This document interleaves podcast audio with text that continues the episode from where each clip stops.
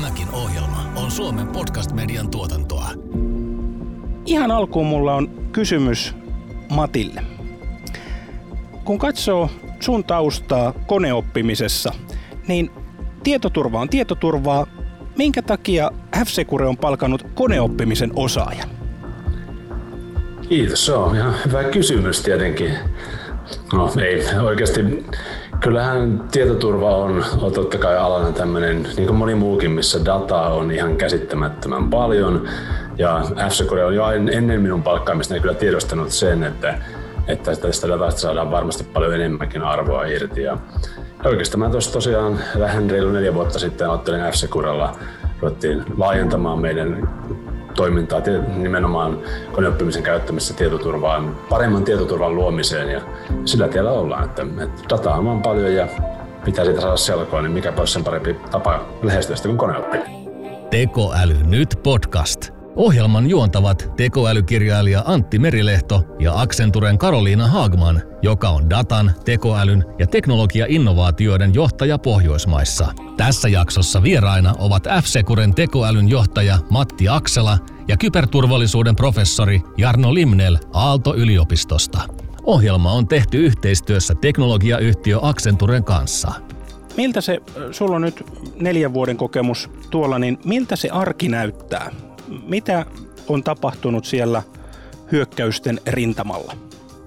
No, hyökkäyksethän on, on tavallaan kehittyy jatkuvasti. Me nähdään yhä enemmän tämmöisiä niin sanottuja supply chain hyökkäyksiä, eli keksitään luoviempia tapoja päästä ikään kuin kiinni turvattuihin järjestelmiin.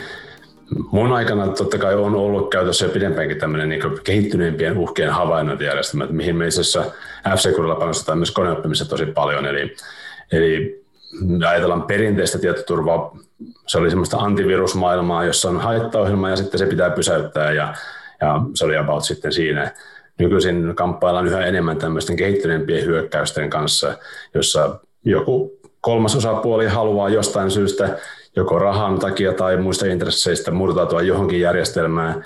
Ja, ja koska täysin tämmöinen perinteinen vallihauta ja muurit menetelmä ei vain enää nykyaikana toimi, jos halutaan olla kiinni internetissä, niin pitää olla järjestelmiä, jotka löytää niitä hyökkäjiä, löytää outoa käyttäytymistä olemassa olevasta järjestelmästä. Ja tätä kutsutaan niin detection response maailmaksi meidän, meidän alan slangilla, mutta, mutta pointti on se, että on, kerätään paljon dataa, koneista, tietokoneista tai asiakkaan järjestelmässä on, seurataan sitä jatkuvasti, huomataan joko mahdolliseksi hyökkäysindikaattoreita tai myöskin ihan vain epätyypillistä käyttäytymistä, joka sitä auttaa meitä löytämään tämmöisiä uhkia.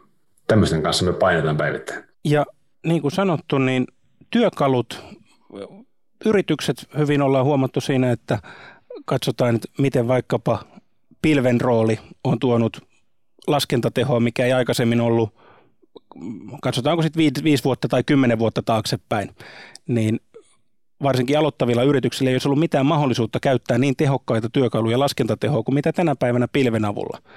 Niin tämä sama maailma on tullut kaikkien käyttöön. Miten, Jarno, kun, kun katsot tätä monien linssien läpi, niin, niin miltä se maailma vaikuttaa kyberturvallisuuden ammattilaisen näkövinkkelistä?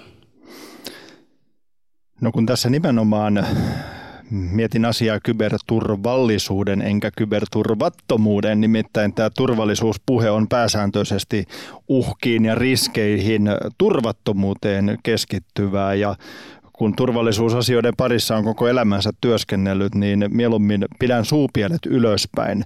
Turvallisuus mahdollistaa.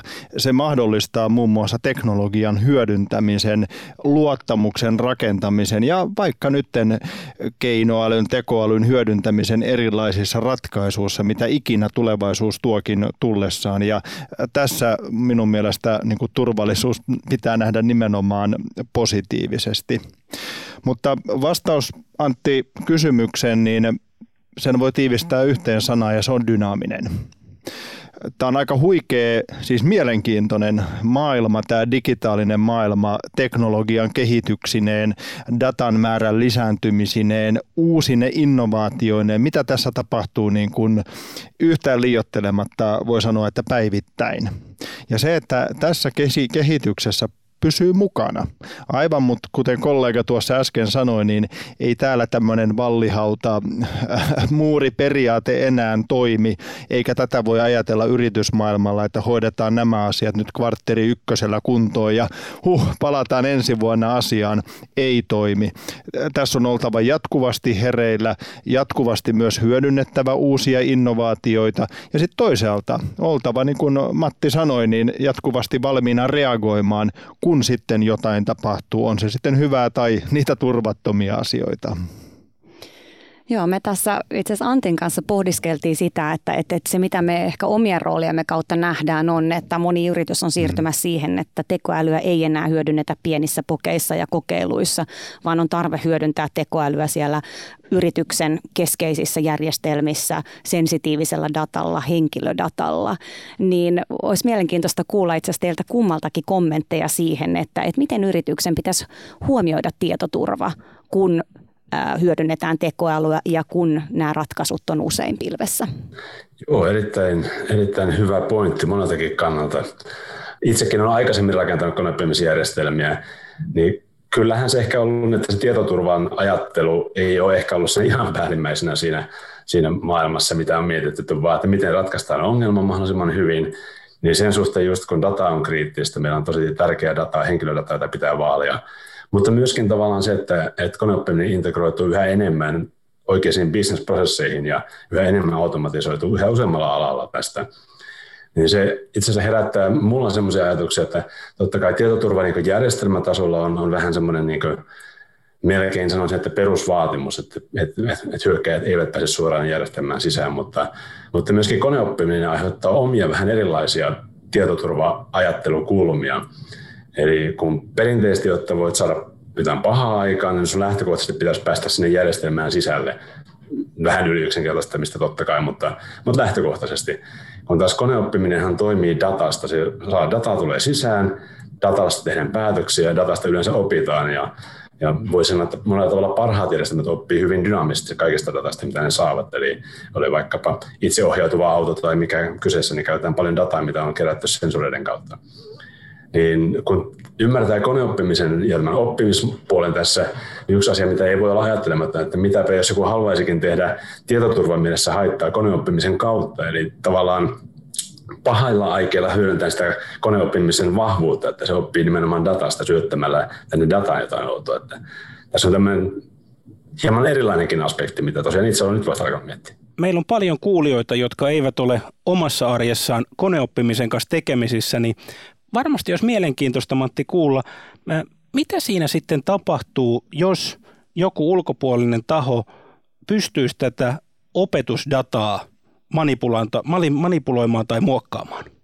Joo, eli no, jos ajatellaan sellainen yksinkertaisemmillaan, me nähdään, tai minä näen, että on, on kolme sellaista fundamentaalia tapaa ikään kuin hyökätä koneoppimismalleja kohtaan. Ja ensimmäinen on, on tavallaan generoida jostain syystä sellainen datanäyte, joka johtaa vain väärään lopputulokseen. Eli no, meidän tietoturvamaailmassa, jos vaikka haittaohjelmia tunnistetaan, niin haluat saada sun haittaohjelman näyttämään koneoppimistunnistimien näkökulmasta ikään kuin turvalliselta käyttää. Tai sitten vastaavasti luottopäätöksessä tai missä lieneekään, että päätös menee vain eri suuntaan kuin mitä on haluttu tehdä.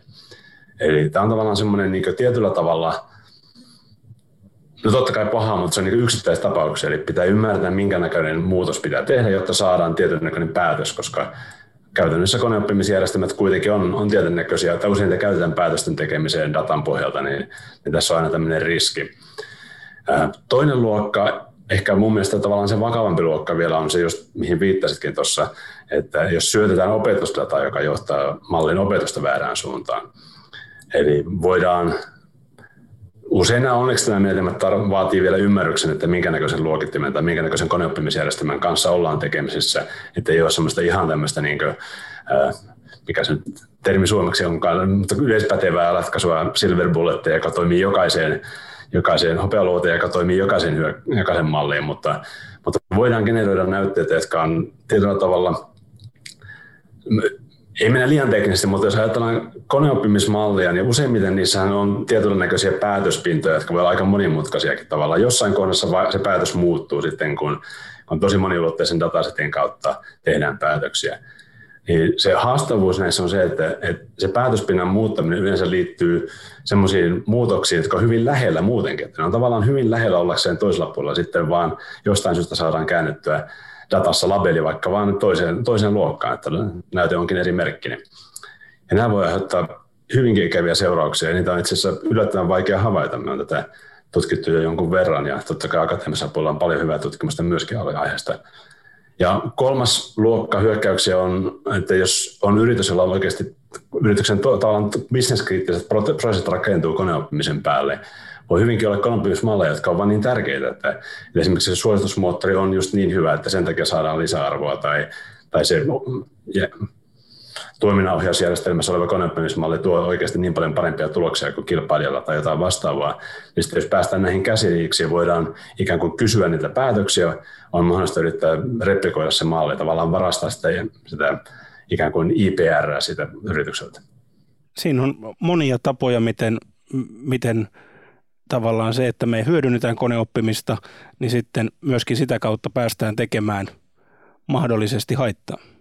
Joo, jos saa lisätä tuohon semmoisen, että tietenkin totta kai itsehän uskon, että koneoppiminen on ehdottomasti hyvä asia ja kaikki nämä varjopuolet, mistä tässäkin nyt puhutaan, niin en halua ylikorostaa niitä, mutta, mutta se on ehkä semmoinen juttu, että, että, että kaikki uskoisin, että ymmärtää, kuinka paljon lisäarvoa voidaan tuottaa koneoppimiselle. Ja tässähän tulee se, että silloin me ei voida meillä voi olla vallihaudat ja muurit kunnossa, mutta kun me tarvitaan se data sieltä ulkomaailmasta, niin se, että jos sinne on syötetty pieniä poikkeamia, jotka sitten muuttaa lopputulosta, mm. erittäin mielenkiintoinen, mutta Jarno, millaisia näkemyksiä?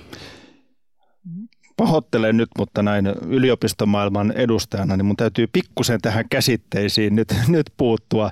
Eli ihan sen takia vaan, että tiedetään varmasti mistä puhutaan. Eli kun puhutaan tietoturvasta, niin mehän puhutaan tiedon turvaamisesta ja tieto voi olla siis myös fyysisessä muodossa, niin kuin nyt mulla tässä vaikka muistivihkossa, jota ei hakkeroida, mutta siis pääsääntöisesti kaikki tietodata on tänä päivänä digitaalisessa muodossa, sähköisessä muodossa ja silloin se huomioon huomio on myöskin siellä. Ja kun puhutaan nyt tästä tiedon turvaamisesta, niin siinä on kolme osa-aluetta. Siinä on huolehditaan tiedon äh, luotettavuudesta, eheydestä ja saatavuudesta. Ja tämä on ikään kuin se kehikko. Ja nyt jos äh, tuon tämän viitekehyksen tähän meidän, meidän keskusteluun, niin on ollut oikeasti erittäin mielenkiintoista havaita maailmalla, että tämä tiedon eheys on tällä hetkellä se, mikä nousee yhä enemmän esille. Siis ajatelkaapa nyt esimerkiksi sellainen sotilaallinen supervalta kuin Yhdysvallat. Viimeisimmässä kansallisessa turvallisuusarvioissaan datan manipulointi nostetaan keskeiseksi yhteiskuntaa ja Yhdysvaltojen kansallista turvallisuutta uhkaavaksi tekijäksi. Totta kai siellä puhutaan terrorismista ja siellä puhutaan ydinaseista, mutta datan manipulointi. Ja tämä on mielestäni hyvin kuvaa sitä todellisuutta niin kuin – aiemminkin viitattiin, että välttämättä nyt tässä tietoturvassa se suurin haaste jatkossa, jatkossa ei ole enää se, että joku murtautuu järjestelmään ja varastaa tiedon tai tuhoaa, vaan muuttaa syystä tai toisesta sen tiedon sisältöä. Ja silloin meillähän menee pahimmillaan luottamus sen tiedon oikeellisuuteen, mikä nyt vähän Ilkka Remesmäisesti voisi tarkoittaa meidän yhteiskunnassa ikävästi sitä, että me ei voida luottaa, että meidän veriryhmät on oikein tallennettuna digitaalisesti virallisesti HUSin eri tietojärjestelmiin, mikä olisi kriisitilanteessa aika ikävä asia. Tai meillä olisi erilaiset sosiaaliturvatunnukset joku syystä tai toisesta muuttanut, manipuloinut, muuttanut sitä dataa. Ja se on varmasti juuri näin, että, että sitten jos sitä dataa massaakin muutetaan, manipuloitaan, niin sitten nämä fiksut tekoälyohjelmat ja muut, niin nehän tekevät siitä sitten vääriä johtopäätöksiä. Ja tämä on semmoinen mielenkiintoinen kyllä alue, mitä uskon, että yhä useammat tietoturvan ammattilaiset pääsevät ja joutuvat kyllä lähitulevaisuudessa seuraamaan.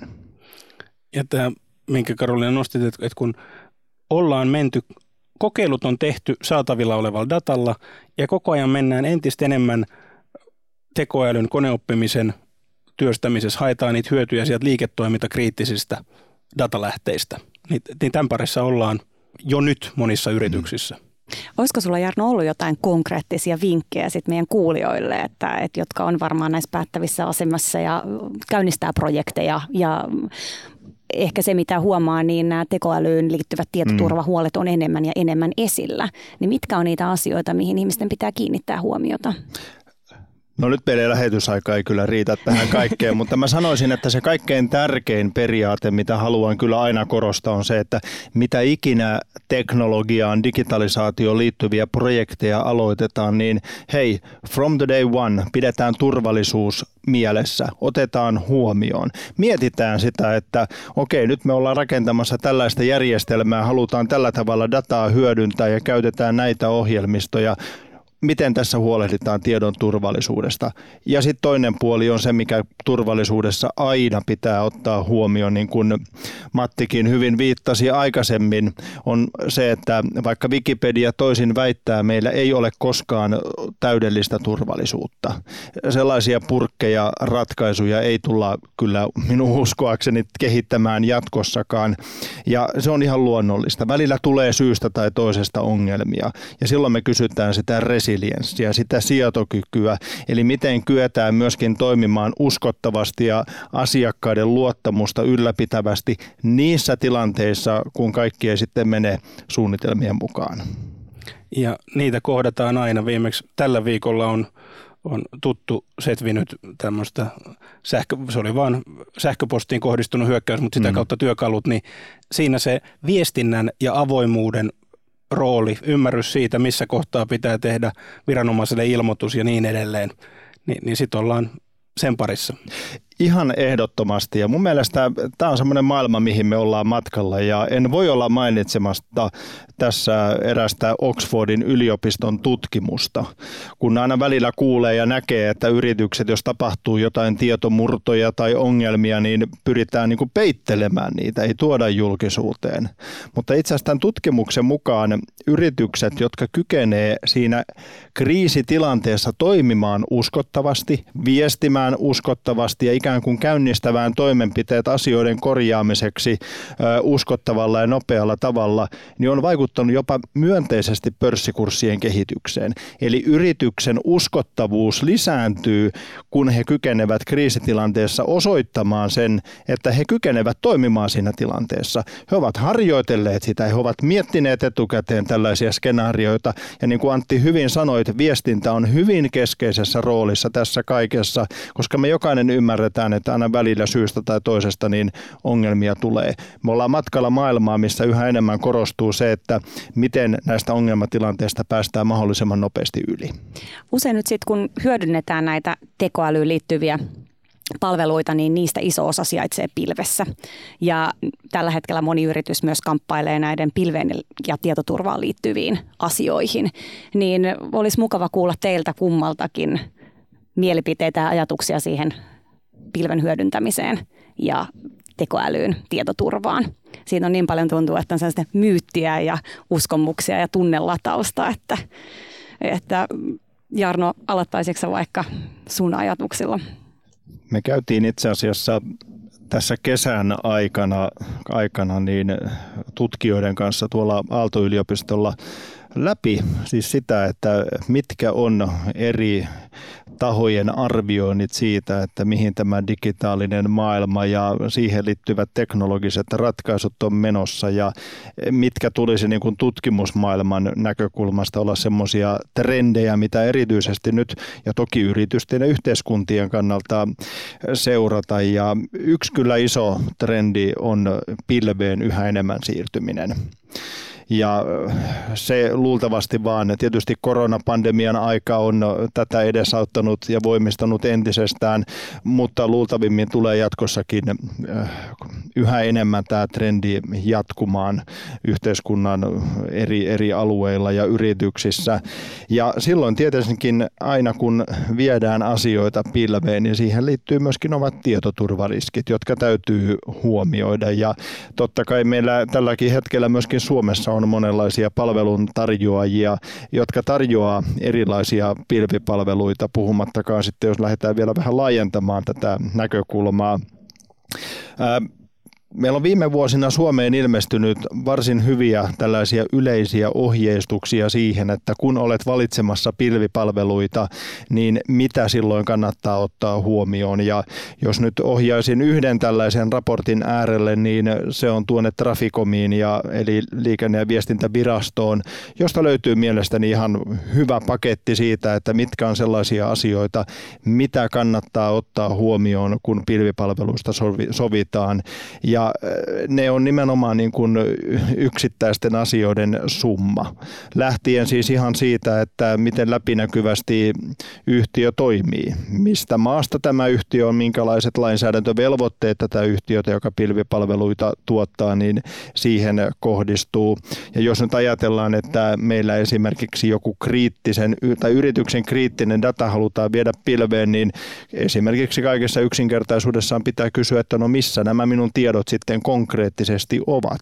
Puhumattakaan silloin, kun ajatellaan suomalaiseen huoltovarmuuteen liittyvistä asioista ja kriittisestä datan säilyttämisestä, niin missä käytännössä se niin sanotusti pilvi on.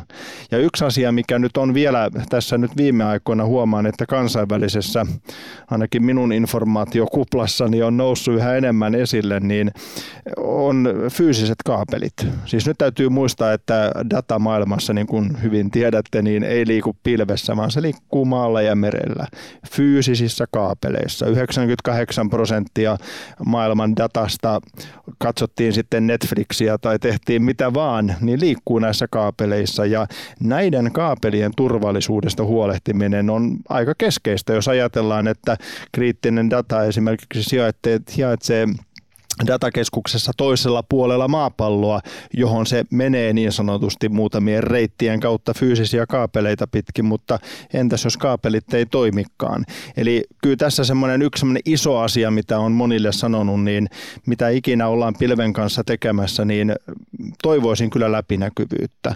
Toivoisin, että näihin kysymyksiin myös annetaan vastauksia ja silloin, jos näitä selkeästi pilvipalveluiden tuottajat minun mielestä, jos lähtevät peittämään tai häivyttämään ja sitten jää semmoinen olo, että no missäs ne minun tiedot on ja miten fyysisestä turvallisuudesta on datakeskuksien osalta suo, ö, huolehdittu tai kenellä on oikeus näihin minun dataan ja jos en saa näihin itse vastauksia, niin mietin kyllä toista palvelutarjoajaa. Mm. Ja toi on mielestäni hyvä nosto, minkä teit, että et siinä on sekä se datan fyysinen lokaatio, onko se sitten vaikka Tukholma tai Hamina, tai sitten toisaalta, miten se tietoliikenneyhteys sinne muodostetaan. Ja sitten toisaalta, vaikka se olisi konesalissa Suomessa, niin edelleenkin tarvitaan tietoliikenneyhteys. No se on kyllä juuri näin, ja, mutta tässä taas, niin, jos sallitaan, niin ehdottomasti myös niin kuin suupielet ylöspäin. Siis yhtä lailla, kun me ollaan esimerkiksi maailman politiikassa pitkään mietitty erilaisia merikauppalinjoja, miten ne maailmassa menee, tai Finnair miettii lentoreittejä, mikä on edullisin strategia, niin yhä keskeisimmäksi tulee niin kuin näistä datavirroista miettiminen, niiden hyödyntäminen, missä menee keskeiset nämä kaapelit, minkä kautta esimerkiksi vaikka läntisen maailman ja Aasian välinen dataliikenne liikkuu, mihin datakeskuksia voidaan yhteiskunnan vakauden, sähkön saamisen ja turvallisuuden näkökulmasta sijoittaa. Aivan huikeita mahdollisuuksia. Ja nämä on mun mielestä juuri sitä ikään kuin teknopolitiikkaa, eikö se Antti niin ollut, niin teknologiaan liittyvää siis politiikkaa, yhteiskunnallisia ratkaisuja, mitkä tarjoavat ihan huikeita mahdollisuuksia ja tätä puolta ei pidä missään nimessä unohtaa. Mä haluaisin vielä Matilta kuulla näkemyksen tuohon, kun teette monien asiakkaiden kanssa työtä, niin, niin mitä huomioita sulla on liittyen nimenomaan tähän pilven hyödyntämiseen? Joo, on siis hyvin paljon totta kai samaa mieltä Jarinon kanssa. Ihan allekirjoittaisin noin noi pointit kategorisesti, mutta ehkä yksi sellainen kulma tässä, mikä näkee, tai itsekin on nähnyt, kun on ollut myöskin tämmöisessä vähän startup-henkisessä yrityksessä töissä aikanaan ennen pilviaikaa, siis sen verran, sen verran vuosia kertynyt kuitenkin, että, että huomattavasti ennen kuin Amazon oli mitään muuta kuin kauppa, niin on tehty näitä juttuja Eli jos verrataan tämmöistä maailmaa, missä elettiin, jossa, jossa oli hyvin normaali, että piti ostaa sitten serveri tai pöytäkone, joka laitettiin pöydän alle toimistolle pyörimään, tai hyvässä tapauksessa laitettiin johonkin kaappiin, komeroon, johon vähän tuulettimia, että ne ihan syty, syty liekkeihin siellä. Ja pääsyn hallinta oli tosiaan sama kuin toimistolle muutenkin. Ja, ja sitten, no, sanotaanko näin, että, että, että tietoturvan ymmärrys yleensäkin tämmöisessä startup-maailmassa varsinkin välttämättä, enkä siis halua mitään yleiskuvaamalla, mutta on, on varmasti muitakin esimerkkejä kuin mitä olen itse nähnyt, missä se ei välttämättä ole ihan siinä, siinä keskiössä kuitenkaan vielä. Jos taas vertaa vaikka Amazonin ja, tai jonkun minkä tahansa julkisen pilven tarjoajan mahdollisuuksia tuottaa tämmöistä perustasoa tietoturvassa ja perus niin pääsyn hallintaa, palomuuria ja kaikki tämmöinen niin perusinfrastruktuuri, mikä tarvitaan, että sitä voi turvallisesti käyttää, ja että todennäköisesti siinä olisi virheitä, niin mun mielestä se niin usein tämmöisessä pienessä mittakaavassa voisin, voisin jopa väittää, että pilvessä, kunhan se tehdään hyvin ohjeistusten mukaan, on turvallisempaa toimittaa montakin asiaa sen suhteen. Tähän tulee mieleen vanhasta elämästä. Amazon oli silloin varmasti jo kirjakauppa. Tein yökerho eteisvahtimestarin ihmisläheistä työtä. Ja muistan erään kerran, kun henkilö tuli siihen narikkatiskille ja sanoi, että, että onhan tämä mun takki täällä varmasti turvassa. Ja sitten mä katsoin siihen viereen, kun siinä oli, oli alkuilta ja, ja siinä oli neljä semmoista aika raavasta kaveria. Ja sitten mä katsoin tätä henkilöä, hän ei ollut ehkä ihan niin raavas. Niin mä sanoin, että jos sä uskallat itse kävellä tuon takin kanssa tuolla Aleksanterin kadulla, niin mä uskon, että se säilyy täällä hyvin. Mutta tässä on ihan oikeasti mm-hmm. pointti. Niin kauan kunnes säilytät narikkalapun. Koska jos tiputat sen narikkalapun lattialle, niin kuka tahansa voi, se on vastakuitti, sitä vastaan saa sen takin. Niin tässä tullaan mun mielestä tähän kulttuuriin. Että tavallaan meillä on tietoturva, meillä on ohjeistukset, meillä on ne julkisen pilven tai minkä tahansa pilvitarjoajan mallit, mutta sitten tullaan siihen, miten me toimitaan siellä organisaatiossa tietoturvallisesti. Erittäin hyvä huomio, huomio Antti. Ja täytyy sen verran jatkaa, että tota, mun kokemuksen mukaan, mikä on tietysti taas niin kuin itse kullakin vähän rajallinen, niin ä, yrityksillä, jotka käyttävät esimerkiksi tällaisten, ei nyt anneta kenellekään mainosta, mutta sanotaanko nyt isojen yhtiöiden tuottamia pilvipalveluita tai alustoja jo tänä päivänä, niin mun kokemus on se, että siellä on esimerkiksi ostettu erilaisia tietoturvapalveluita ja lisenssejä, joita olisi mahdollisuus käyttää, mutta niitä ei ole otettu käyttöön. Siis se ikään kuin käyttöönotto, perehdytys ja sitten, että se näkyy siinä arje, arjessa, niin se näyttää kyllä minun kokemusten mukaan niin aika paljonkin puuttuvan. Ja sehän nyt on sinällään sääli, että ensinnäkin jos maksetaan jostain palvelusta ja sitä ei oteta käyttöön, tai jos sillä palvelulla, mikä on maksettu, voidaan parantaa yrityksen digitaalisen toimintaympäristön turvallisuutta hyvinkin helposti ja luoda sitä oikeanlaista turvallisuuskulttuuria ja näin ei toimita, niin kyllä tässä on semmoinen tietynlainen heads up minun mielestä yritysten myöskin suuntaan, että kannattaa käydä ne omat järjestelmät läpi ja, ja, ja katsoa, että hei, onko meillä jotain sellaista, mikä jo nyt pelkällä ikään kuin kouluttamisella tai vähän toimintakulttuurin muutoksella ja käyttöönotolla voidaan parantaa. Joo, ja musta oli oikeastaan, kuten kummankin kommentissa korostuu se, että aika paljon semmoisia uskomuksia ja ehkä vähän semmoista pientä illuusiota, että on-prem-ympäristö on paljon turvallisempi. No ei se ole, jos sinne pääsee kävelemään mm. kulkukortilla sisälle. Tai sitten toisaalta se, että pilvipalveluissa on ö, tietyllä tavalla riski siirtyä sinne, mutta, tai että sä pystyt ö, hankkimaan tuotteita, joilla sä turvaat niitä pilvipalveluita, mutta et oikein käytettynä niin vasta saavutetaan se tietoturvataso, mihin pystytään pääsemään niillä tuotteilla, mitä on valittu. On ja sitten tässä, jos sopii vielä, niin mä palaan nyt siihen yhteen sanaan, minkä nostin aikaisemmin, eli dynaamisuus. Ja tämä on mun mielestä semmoinen nyt kaikille turvallisuuden tuottajille niin hyvin keskeinen asia. Eli ei pelkästään se, että sinä ostat sen palvelun ja sitten todetaan, että okei, näin nämä asiat tapahtuu, vaan kyllä kiinnostus pitää olla myöskin siinä, että miten he huolehtii siitä, että tämä jatkuvasti jatkuvasti muuttuvassa toimintaympäristössä, niin asioita kyetään päivittämään, turvallisuudesta huolehtimaan, mitkä on siihen liittyvät pelisäännöt. Ja jos tällaista ikään kuin dynaamista turvallisuutta ei tuoteta, ja se on niin hyvin staattisena asiana nähdään myöskin pilvipalveluiden osalta, niin ei ainakaan minun luottamusta saa. Mä haluaisin tähän jakson loppuun vielä kysyä semmoisen kysymyksen, että Mikä on tällä hetkellä teidän omassa ympäristössä, onko se juuri sit työhön liittyvä, juuri niihin mielenkiinnon kohde, mikä on tietoturvan suuntaa näyttävä. Mikä on juuri nyt tietoturvassa mielenkiintoista? Matti. No mulla henkilökohtaisesti tässä ehkä vähän yhdistyy nämä, tämä koneoppiminen ja tietoturva hyvinkin vahvasti. Eli, eli mitä on, on työn puolesta ja vähän totta kai vapaa-ajallakin miettinyt, että, että mitä tosiaan pahaa tarkoittavat osapuolet voivat tehdä koneoppimisen avulla, eli, eli tavallaan koneoppimisen mahdollistamia hyökkäysten, tietoturvahyökkäysten massiivista skaalautumista sekä, niin kuin, että niitä voidaan tehdä paljon enemmän yhtä aikaa, että niitä voidaan tehdä myös paljon nopeammin. Ja siinä mielessä en, en siis itse usko tämmöiseen edes virtuaaliseen superälyyn, joka tulisi tekemään enemmän välttämättä kuin ihmiset, mutta ihan vaan se, että voidaan automatisoida yhä monimutkaisempia hyökkäyksiä yhä tehokkaammin.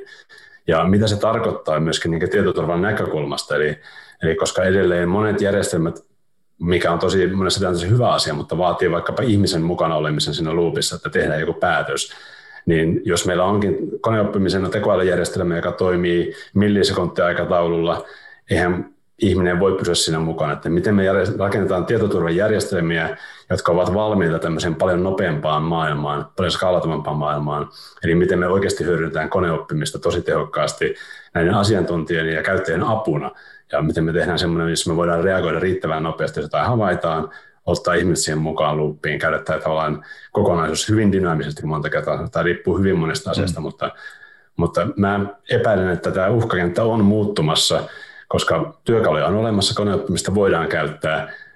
Monet tietoturvauhka toimijat, tai niin offensiiviset toimijat tekevät sitä rahan takia. Jos sitä voidaan skaalata paljon paremmin, myöskin sitä tavallaan niin negatiivista rikos, rikosbisnestä, niin miksi sitä ei tehtäisi? Ja meidän pitää olla tietoturva ikään kuin maailmana valmiita siihen.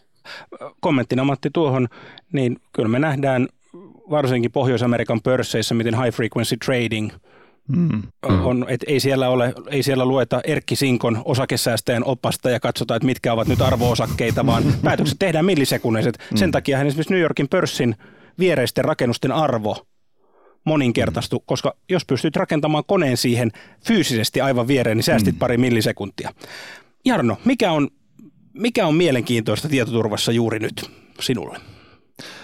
No on suoraan sanoen useampiakin trendejä, mitkä niin kuin nousee tällä hetkellä, vahvistuu ja jota tulee seurattua. Ja yksi näistä trendeistä on kyllä tämä ihan kansainvälinen politiikka kyberasiat on nyt ihan viimeistään tänä kesänä noussut kansainvälisen politiikan keskiöön. Kun katsotaan, mistä Natossa keskustellaan tänä päivänä, mistä Biden Putin keskustelee, mikä on Kiinan rooli tässä kaikessa, no siihen me tarvittaisiin ihan oma, oma podcasti, mutta siis se, että miten näistä asioista on tullut kansainväliseen politiikkaan aivan keskeisimpiä suurvaltajohtajien välisiä kysymyksiä liittyen teknologiaan, liittyen dataan, liittyen erilaisiin kyberturvattomuuden asioihin.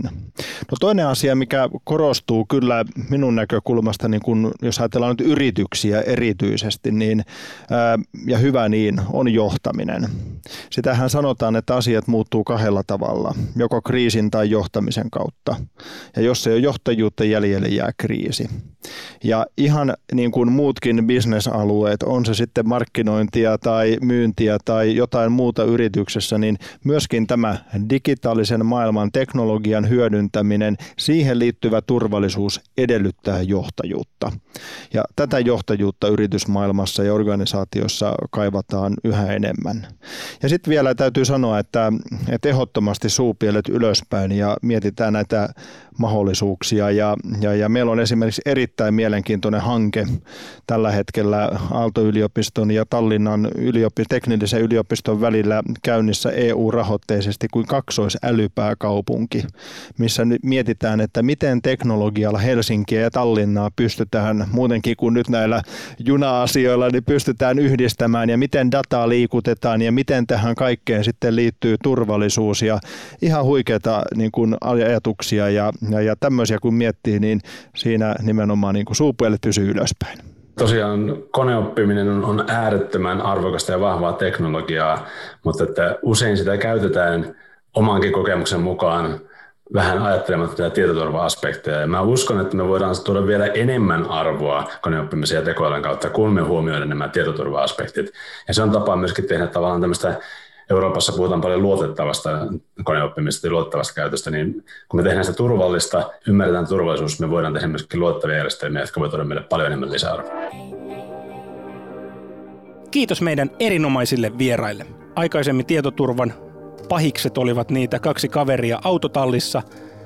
Tänä päivänä myös pahantekijöillä, oman edun tavoittelijoilla on skaalautuvat työkalut käytössä ja sen takia myöskin niitä tulee käyttää, kun tietoturvauhkia torjutaan. Tärkeää on myös se, että tietoturvasta puhutaan positiivisessa mielessä ja tuetaan ihmisiä tietoturvallisen kulttuurin aikaansaamisessa. Tämä on Tekoäly nyt podcast. Kiitos, että kuuntelit.